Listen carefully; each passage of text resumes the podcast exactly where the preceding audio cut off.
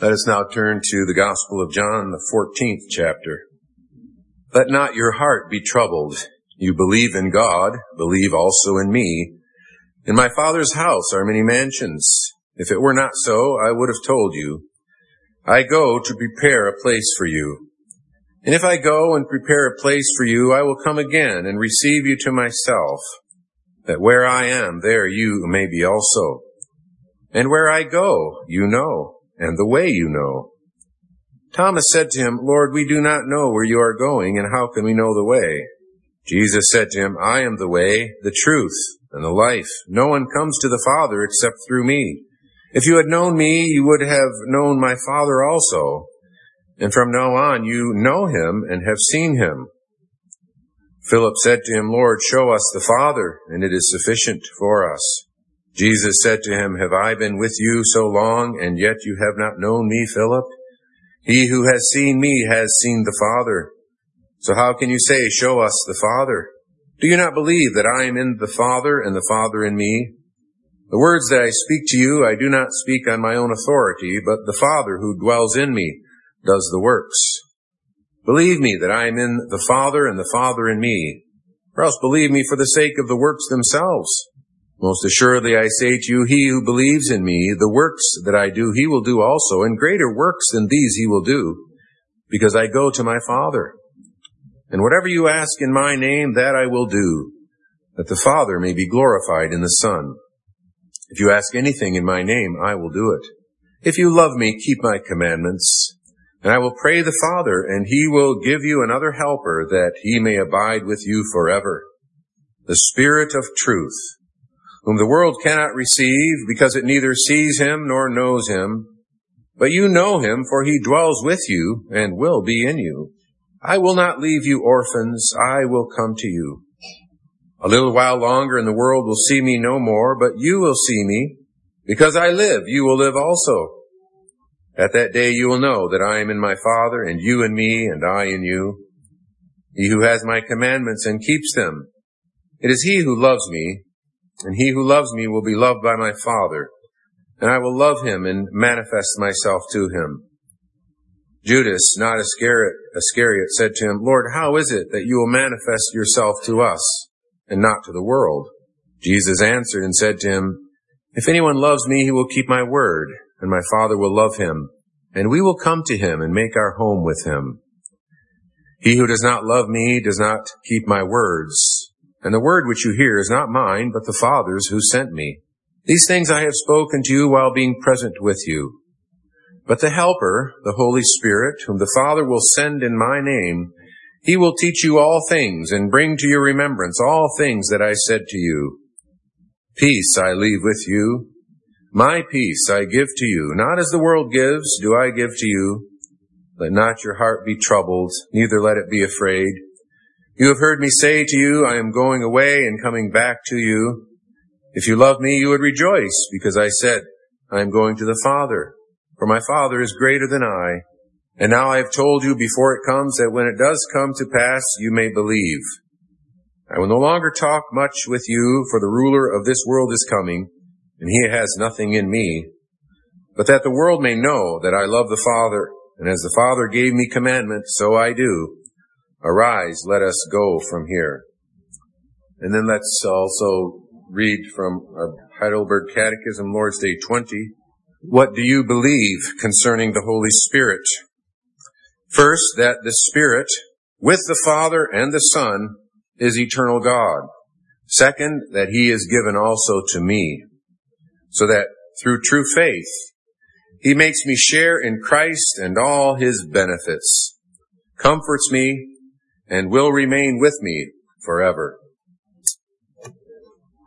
Congregation of our Lord Jesus Christ, what we have before us in Lord's Day 20 is a short Lord's Day on a huge topic. That is the Holy Spirit. And the importance of this subject is not measured by any means by the length of this uh, this question and answer before us tonight. Uh, but as far as our confession is concerned, uh, its importance is measured by the attention that is given to the Holy Spirit throughout the Heidelberg Catechism. And there are many, many places. In fact, the last two Lord's Days make reference to uh, the gift of the Holy Spirit from the ascended and exalted Christ, and on and on. We could go through the Heidelberg Catechism and and give many, many instances which teach us the crucial nature of the Holy Spirit's uh, person and work. This Lord's Day uh, introduces the third division of the Apostles' Creed. You know that the Apostles' Creed is divided according to the uh, three persons of the Trinity, God the Father and our creation, and God the Son and our redemption, and God the Holy Spirit and our sanctification. And so, uh, keeping that in mind, we also appreciate that uh, the subsequent Lord's days uh, elaborate on the work of the Holy Spirit. It is by the Holy Spirit that Christ uh, gathers and defends and preserves His church through His Word and Spirit. And the communion of the saints is a communion of the Holy Spirit who dwells within the saints.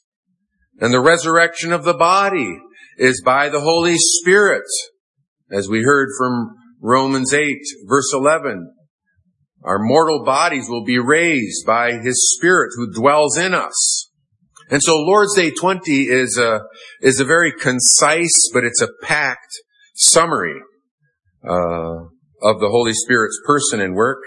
But at the heart of it, of this Lord's Day, and at the heart of our life and our worship and the teaching of the church, even as the Father and the Son are at the heart of our life and worship and teaching, so it is true with respect to the work of the Holy Spirit. And our theme really goes to the center of the Spirit's work for us as we confess that the Holy Spirit makes me share in Christ and all his benefits. And that's our theme then for this evening from this uh, Lord's Day summary of the teaching of Scripture. And we want to begin by considering the glory of the Holy Spirit, the divine glory of the Holy Spirit. The Spirit with the Father and the Son, we confess firstly, is eternal God. Again, to go back to the outline of the high, of the of the Apostles' Creed, we confess our faith in the Father and in the whole in the Son and in the Holy Spirit. The creed uses that very specific language. I believe in the Father. I believe in the Son. I believe in the Holy Spirit. The triune God is a special object of faith. Now, we believe also uh, the Holy Catholic Church, the communion of saints, but uh, these things we believe as true and is revealed in Scripture and of tremendous importance, but we don't believe in them in the sense that we place our trust in them for our salvation. No, we believe in God. And we believe in the triune God.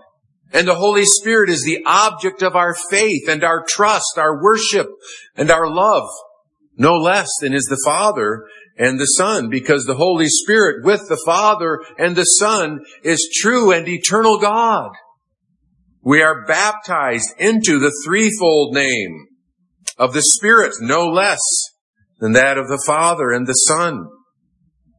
And that also means that our worship and our love and our trust in the Holy Spirit is not restricted to the benefits of His work within us. We worship the Spirit. We trust in Him. We love Him as He is co-creator of the world, whose power is manifested all about us as the one who is our provider. He is eternal God. Now, clearly our catechism is, is citing a one incommunicable, unshareable attribute of God, but it could have said so much more to make the point that the Holy Spirit is true God. He could have, it could have uh, confessed likewise though it certainly is implied that he is uh, Almighty God, that he is omniscient. He knows all things. It's the Spirit who searches the deep things of God. Unlike any created being, the knowledge of the Spirit is infinite.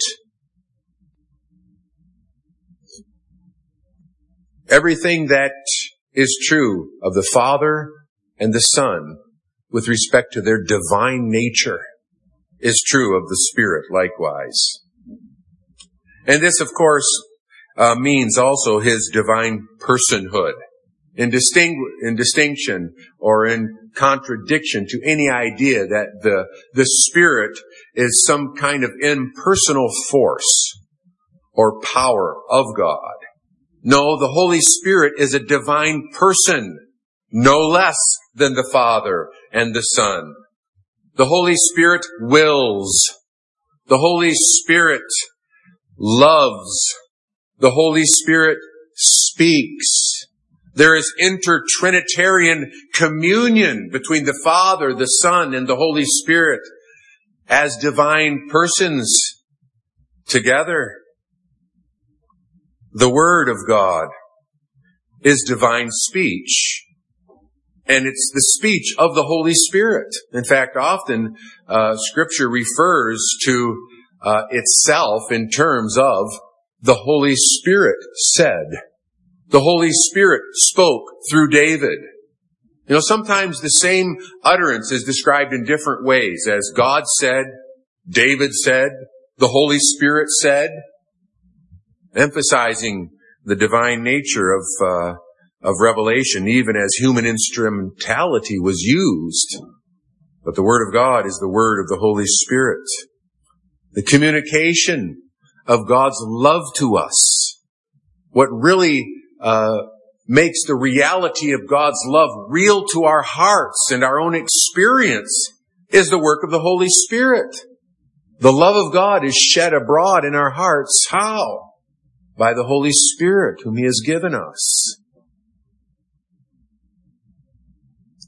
The communion or sharing of the mind of Christ is likewise by the Spirit. And we mind the things of the Spirit as we're commanded to do, and as the scripture describes Christians as doing, we do not mind the things of the flesh, but we mind the things of the Spirit. And we do so by believing, increasingly understanding, and following what the Spirit has revealed in His Word. You see, that's where we find the mind of the Spirit. And it's by believing and receiving and understanding and living by that Word that the mind of the Spirit also takes possession of our own thoughts increasingly. Now there is this objective revelation of the mind of the Spirit in scripture, but there is also the internal working of the Holy Spirit illuminating our understanding and impressing upon our hearts, enlightening our minds and our consciences so that the objective written word of God finds entrance into our hearts and minds. And that is the work of the Holy Spirit. In fact, uh, Paul prays for the church of Ephesus that God would grant to them the spirit of wisdom and revelation in the knowledge of God. Now that doesn't mean that he prayed that they would receive uh, extra biblical revelation, but it means that he prayed that the Holy Spirit would give them illumination and understanding to receive the revelation of God in His Word.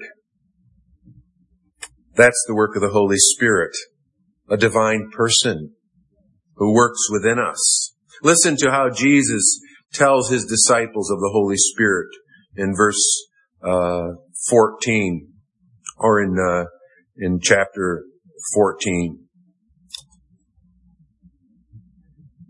In verse 16, he says, I will pray the Father and he will give you another helper.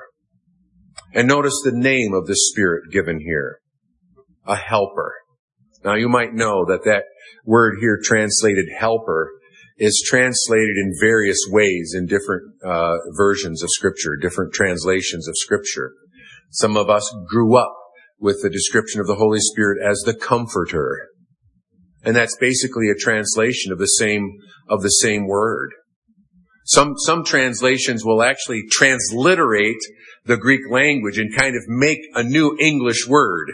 The word paraclete is from parakletos, and it's an attempt to somehow uh, communicate the richness of this meaning of the word in the original language that yes involves comforter, that involves helper, that involves the idea of an advocate.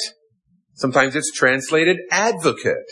It's translated that way in our version with respect to the Lord Jesus Christ. We have an advocate with the Father. It's the same word. We have a helper. We have a comforter. But an advocate is like one who comes alongside to provide help, assistance, to take one's uh, position, to plead their cause. And so it's an exceedingly rich word here that's translated helper. But these words that uh, are used to translate um, comforter, teacher, advocate, what do they do? They are all activities of a divine person who is near to us in active love, providing crucial help to us. And secondly, in Jesus' description, we notice that he is described as another helper. He will give you, that is the Father, will give you another helper. And we must not skip over that word another because it makes us think, well, who is the first helper that Jesus is talking about? If there is another, well, there must be a first or an other helper. Who is that? Well, that's none less, no one other than the Lord Jesus Christ himself. And as Jesus tells his disciples that he is going to depart from them, he assures them that there is another helper who will carry on his work and who actually will carry it on in a heightened and in a closer way that is yet more marvelous than what they knew by the personal presence of Jesus with them up to this point.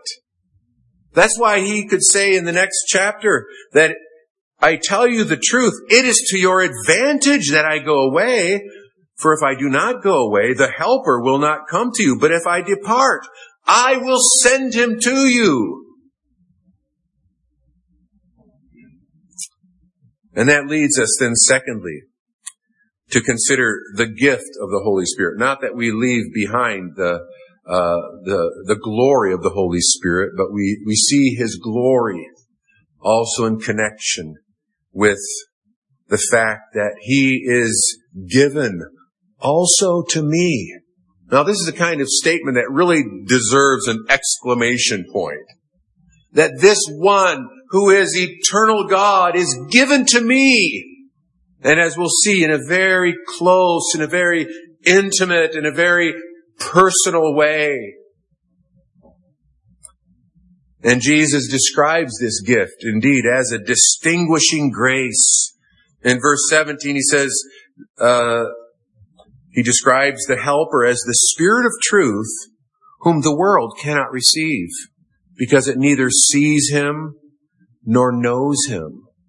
This is a distinguishing gift of sovereign grace in contrast to a world, a world who does not believe in the Spirit, who does not perceive in any real way the reality of the Spirit, His glorious person and His work. The identity and the work of the Holy Spirit is foreign, it is unknown, and it is unknowable to uh, unbelievers. Without that change that Jesus spoke of earlier on in this Gospel of John in his conversation with Nicodemus, where he said, unless a man is born again, cannot see the kingdom of God. He cannot perceive it in its true character. It's reality. Unless one is born of the Spirit, born anew from above, by this mighty work of the Holy Spirit. Apart from that transforming work that imparts a spiritual nature and, and understanding. The Spirit is unknown and unknowable, even as the Father and the Son are unknown and unknowable, really.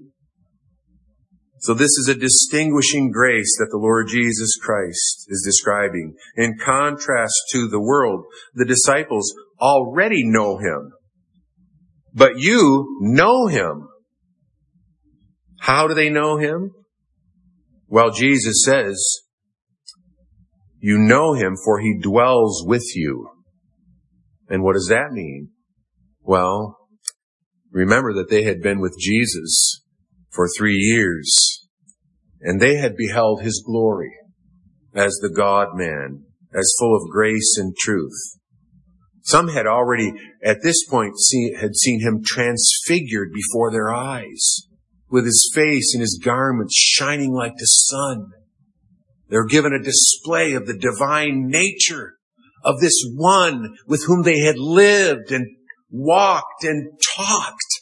And they had been given many demonstrations of his divine power and grace.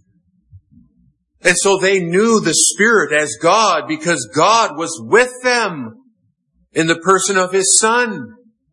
And to know Jesus truly with that spiritual perception that flesh and blood doesn't give is to know the Spirit as well as the Father, right? Jesus had told them, he who has seen me has seen the Father. The reality of the divine nature is revealed in Jesus Christ and the divine nature is Father, Son, and Holy Spirit. Now, that doesn't mean that they understood all that, not at this point, but they knew the Spirit. And even, uh, perhaps even of more significance in this context, in this setting, they knew the Holy Spirit as Emmanuel, God with them, but they knew the Holy Spirit also in the fullness of the Spirit's endowment of the human nature of Jesus Christ. Because the works that He did and the words that He spoke of the Father were also all under the anointing of the Holy Spirit, whom he had received without measure, and in a true human nature like their own. Jesus had been endowed fully with the Holy Spirit. And so as the disciples were in the presence of the Messiah performing these wonderful works, they were in the presence of the Holy Spirit's power in the God man, Jesus Christ. Oh yes. The Holy Spirit had been with them. And this gift of the Holy Spirit that Jesus now speaks of would greatly deepen this knowledge that they already had. They would know the Holy Spirit and they would know Christ more, far more. God with us is going to become God in us.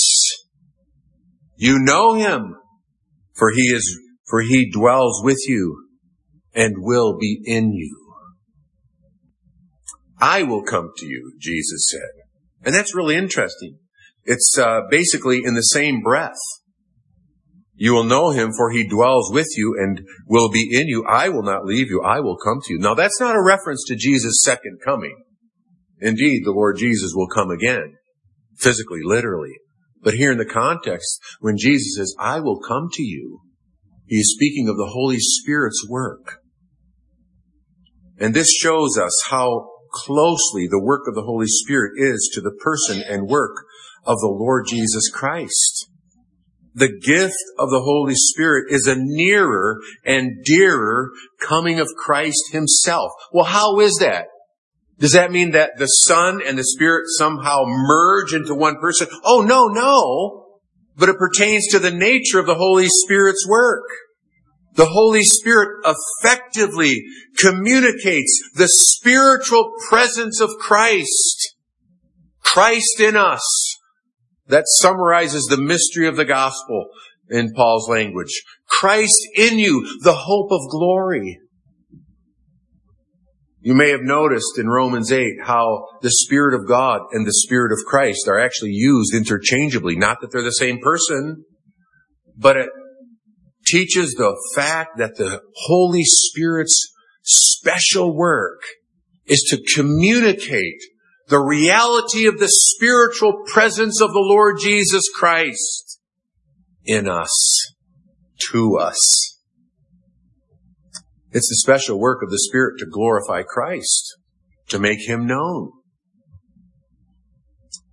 And likewise, we're assured that He is a forever gift.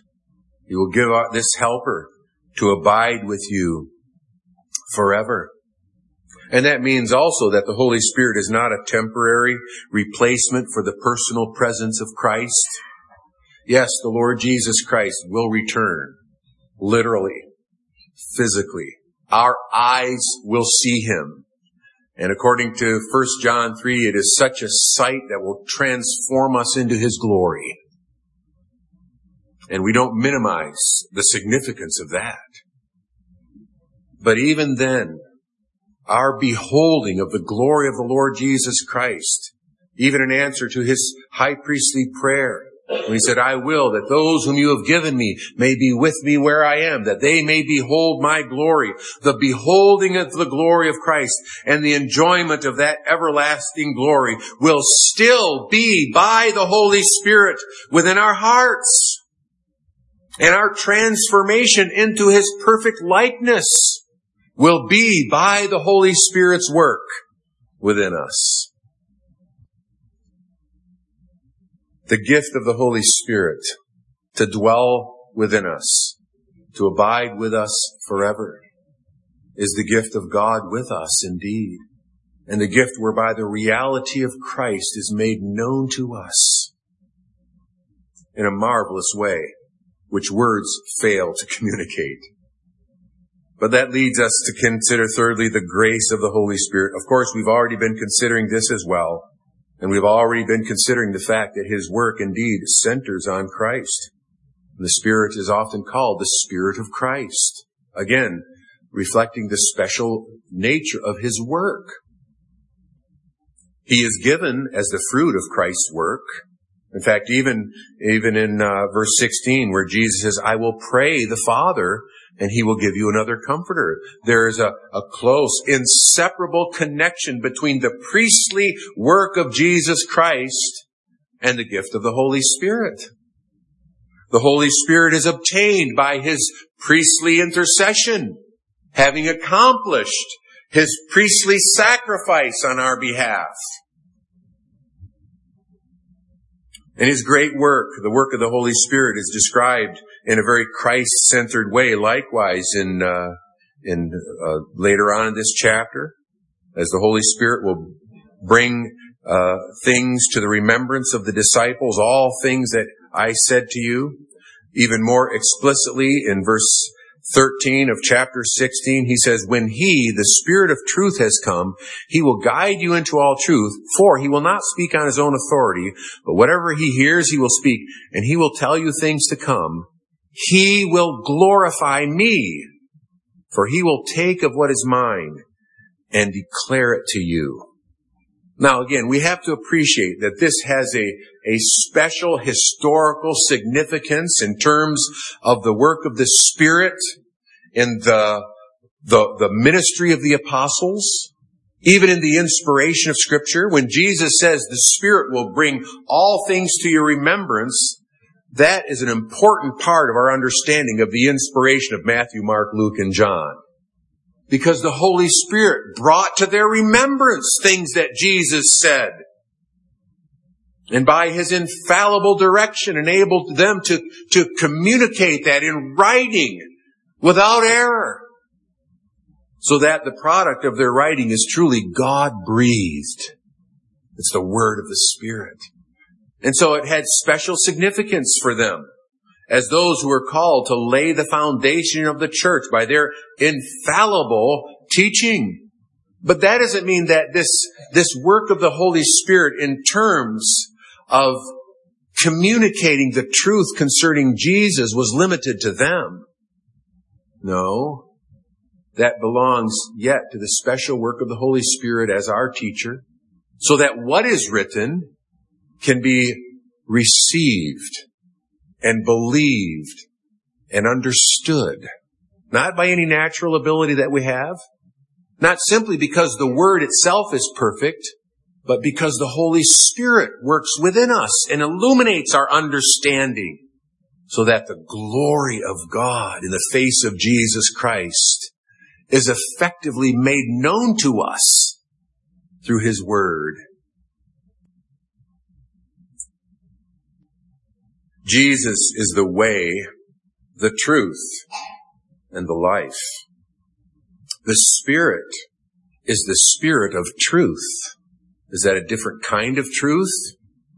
No, no. The Spirit of truth is the Spirit who reveals the truth concerning Jesus as the only way, as the only one in whom there is life. It's the Spirit who makes Christ known. And of course, this begins when the Spirit works faith in the heart. Remember again, earlier Lord's Day, where the question is asked, whence comes this faith? This true faith in the gospel? And the answer is that the Spirit works it in our heart through the preaching of the gospel. Coming to faith is a result of the Holy Spirit's enlightening, illuminating work, even as the Holy Spirit transforms the heart and makes a hard heart soft and receptive to the gospel. And this work of the Spirit continues as He sanctifies us by the truth. Sanctify them by your word. Your word is truth. Second Corinthians describes that transforming work of the Holy Spirit. How? Well, it's in beholding the glory of God as revealed that we are transformed into his likeness from glory to glory, even by the Spirit of the Lord. It's the Holy Spirit who makes our uh, sermons about Jesus effective to transform our lives. It's the Holy Spirit that makes your daily reading of Scripture powerful to deepen your faith and to transform your character more and more. He is the comforter, the teacher, the helper, our advocate. Jesus told his disciples that he would not leave them orphans. Now, when you think about that, there's a, there's a whole lot there. He, he told them he was going to depart from them. And he assured them that he would not leave them orphans. Now think of the situation. Here's this 30, 32, 33 year old young man, right? A man half my age. And there's a group of young men around him whom he has been with, whom he has been teaching. And now he's going away. And he says, I'm going away, but I'm not going to leave you orphans. Isn't that a, a statement of his divine majesty? This young man is a father to them. His presence means that they are not orphans. If he left them alone, abandoned, they would be in that rather sad and pathetic condition of being orphans. Yes, we ought to pity those without fathers and mothers. We're concerned about those whose fathers and mothers are absent. It's a sad condition. And the Bible describes Christian love and care as being uh, concerned with orphans and widows. But when you think about what Jesus is saying here, he is basically describing the condition of our lost humanity without Christ. If his absence from these men without another helper would mean they're left as orphans. That describes, that describes people who celebrate Father's Day today and who had, who had good and, and, and, and loving fathers. But if they're without God as their father, in effect, they're like orphans. They're without God and without hope in this world. They're without, without someone to speak words that are strong and that are true and that are loving and that address the reality of man's deepest need and in such a way that the truth enters their hearts and gives them real answers for beyond this life.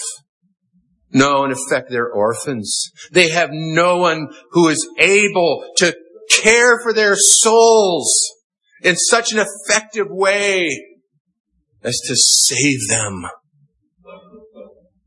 They have no one to go with them into that dark night.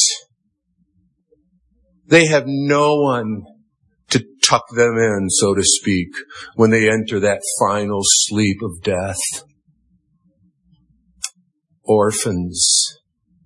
What a dreadful thing to be without the Savior, to be without God in this world. Whatever one's earthly condition, I will not leave you orphans, Jesus said to them. You see, the Spirit brings this Jesus, this everlasting Father, this great God, our Savior. He brings him near to us. And he is even a spirit of adoption, so dwelling within our hearts that we cry out, Abba, Father. We have this relationship with God because of the Holy Spirit who dwells in us, giving us access to God with the confidence of children in our every need. We're not desolate. We're not abandoned. We're not alone, but we have a heavenly Father. The grace of the Holy Spirit. How do we show our faith in the Holy Spirit? Well, three things briefly. First of all, believe that you receive from the Holy Spirit what you can obtain nowhere or by no one else. And that is a sure knowledge, a sure knowledge of the truth. The truth as it is in Jesus. You know, our world despairs of even knowing the truth. You listen to people talk and you, you, you can, you can pick up right away if you're paying attention that they really have no truth. They have their own opinions. They have their own ideas. They create their own reality, but they don't have truth. In fact, sadly, people feel threatened by any claim of the truth. They feel that any idea of objective, certain truth is a threat to their independence, their autonomy, their ability to think for themselves and do as they wish. But without the Holy Spirit, there is no certain conviction and love for the truth. Without the Holy Spirit, there is no, there is no power over sin. There's no ultimate help in our struggle with temptation. If you, by the Spirit, put to death the deeds of the body, you shall live. Yeah, the Christian life is a life of battling with sin. That battle will rage until we die. But without the Holy Spirit, it's a hopeless battle. In fact, people don't even really know what they're doing because they're simply fighting against one problem and replacing it with another. But it's by the Holy Spirit that we can make progress in our endeavors to live the Christian life. Because you can't live the Christian life without the power of the Holy Spirit within us. Without the Holy Spirit, there is no well-grounded assurance of salvation. And so we must believe that we receive from the Holy Spirit what we can obtain nowhere or by no one else. And that means what? Ask. Ask. And it shall be given to you. If earthly fathers who are evil give good, give good gifts to their children, how much more will your Father in heaven give the Holy Spirit to those who ask Him. So continue to ask. Continue to ask for the illuminating grace of the Spirit. Continue to ask for the inner strength that the Holy Spirit gives that can be found nowhere else and by no one else. Continue to ask for the grace of Christian service to live the Christian life. And God will continue to provide. So that's first. Second, believe that the Spirit works through the means of grace. The Holy Spirit works through the ways that God has appointed for the Spirit work. And this gets very basic and simple because it brings us right back to word and sacraments, right? It brings us right to church. Well, that's not the only way in which we uh, live by the word of God. But according to scripture, the preaching of the gospel and the sacraments are the means whereby the Holy Spirit uh, strengthens faith in our hearts, right? He works it in our heart by the preaching of the gospel and confirms it by the sacraments. And so we persevere in our use of these sacraments in faith. We don't measure their effectiveness by our feelings. We don't measure their importance in the short term, but by faith in the way that God works, we read His Word. We go to church to hear it proclaimed. We use the sacraments. We come to the Lord's table or we prepare to come to the Lord's table because these are means whereby the Spirit reveals Christ to us, who is our life. And then thirdly, remember that the Holy Spirit is received by the hearing of faith. Now, this is a word that it continues to have relevance for us in connection with the previous point, but it has special relevance for those who do not have a personal saving faith in the Lord Jesus Christ. In the book of Galatians, Paul asks, this only I want to learn from you. Did you receive the Spirit by the works of the law or by the hearing of faith? They received the Spirit when they were converted. Well, how were they converted? Through the works of the law? Did they clean themselves up? Did they obey sufficiently in order to earn the gift of the Holy Spirit? No, by the hearing of faith. By hearing the message of Jesus Christ, who He is, and what He does for lost, hopeless, helpless, guilty sinners who come to Him in their need and say, Lord, save me. Turn at my reproof and I'll pour out my spirit upon you. Repent, Peter says to people under conviction of sin, and you will receive the Holy Spirit. It's in receiving, believing the gospel that the Holy Spirit comes to dwell within the hearts of sinners. Now that's of ongoing significance for us because we are refreshed by the Spirit's working we are strengthened and renewed by the Spirit's working still by the hearing of faith.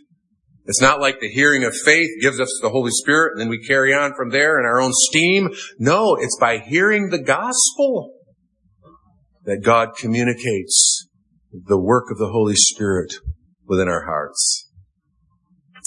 The grace of the Holy Spirit. The grace of conversion, the grace of sanctification, the grace of resurrection by that same Spirit who dwells with us forever, who remains united with that corpse moldering in the grave. It's still his property, his possession. He will give life to that mortal body. The Spirit who will glorify the saints when Christ Jesus returns. The Spirit who is true and eternal God whom we worship and adore, in whom we trust, in whom we believe, from whom we seek and expect all these gifts as we focus upon what the Holy Spirit shines the spotlight on. And that's Jesus Christ. Amen.